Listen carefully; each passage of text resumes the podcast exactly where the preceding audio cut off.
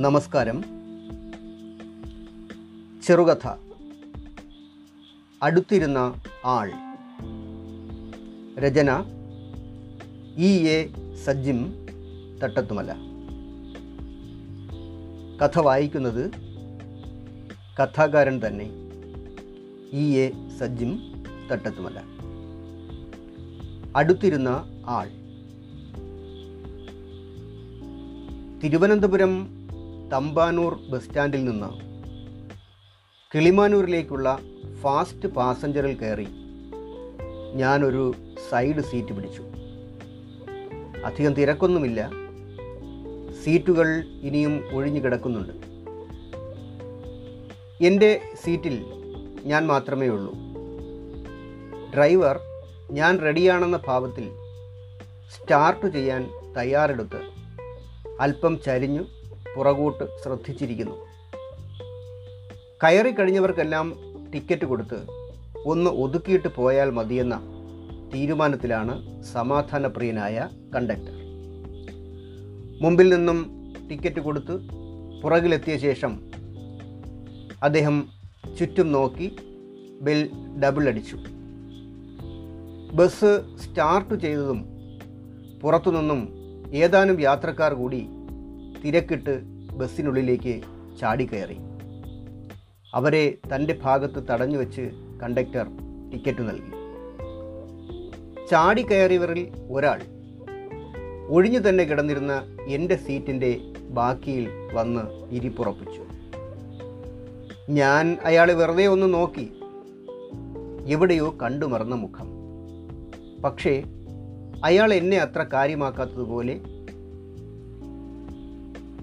തലയിൽ ഇരുവശവും ആകർഷകമായ കഷണ്ടി അരിച്ചു കയറിയിട്ടുണ്ടെങ്കിലും ഉള്ള തലമുടി ആത്മാർത്ഥമായി പുറകോട്ട് ചീകി ഒതുക്കിയിട്ടുണ്ട്. പക്ഷേ അങ്ങിങ്ങു നരബാധിച്ച താടിരോമങ്ങൾ അലസമായി നീണ്ട് വളർന്നു കിടക്കുന്നു. കോഴിമുട്ടയുടെ ആകൃതിയിലുള്ള കനത്ത ഫ്രെയിം ഉള്ള കണ്ണട അയാളുടെ മുഖത്തിന്റെ ആകൃതി തന്നെ മാറ്റുന്നത് പോലെ വൃത്തിയും മണവുമുള്ളതെങ്കിലും ഷർട്ടും പാൻസും ഈയിടെ ഒന്നും ഇസ്തിരിപ്പെട്ടി തടവിയ ലക്ഷണത്തിലല്ല. അതെ ഈ മധ്യവയസ്കനെ ഞാൻ എവിടെയോ കണ്ടിട്ടുണ്ട്. എന്ന് തന്നെയല്ല നല്ല പരിചയമുള്ളതുപോലെ തന്നെയുണ്ട്. പക്ഷെ ആരാണ്? ഓർമ്മ കിട്ടുന്നില്ല. ഞാൻ തറപ്പിച്ച് നോക്കുന്നത് ശ്രദ്ധിച്ച അയാൾ തിരിഞ്ഞ് എന്നെ നോക്കി. എന്റെയും അയാളുടെയും കണ്ണുകൾ തമ്മിൽ ഒന്നിടഞ്ഞു പക്ഷേ അയാൾക്ക് എന്നെ പരിചയമുള്ളതിന്റെ യാതൊരു ലക്ഷണവും കാണാത്തതിനാൽ പെട്ടെന്ന് തന്നെ ഞാൻ കണ്ണെടുത്ത് മുഖം തിരിച്ചു കളഞ്ഞു. ഒരു പക്ഷേ എനിക്ക് തോന്നുന്നതാകുമോ? എനിക്ക് വെറുതെ തോന്നുകയോ? ഹേയ് അതില്ല. ഒന്ന് ചോദിച്ചാലോ? ഒന്ന് പരിചയപ്പെട്ടാലോ? വേണ്ട അതിന്റെയൊന്നും ആവശ്യമില്ല.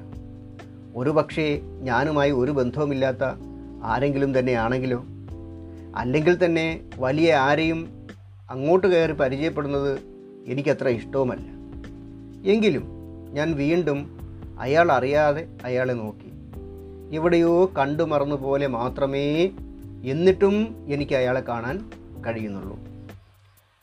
തീർച്ചയായിട്ടും ഞാൻ ഇയാൾ എവിടെയോ കണ്ട് മറന്നിട്ടുണ്ട്. ഞാൻ വീണ്ടും ഓർമ്മിച്ച് നോക്കാൻ തുടങ്ങി.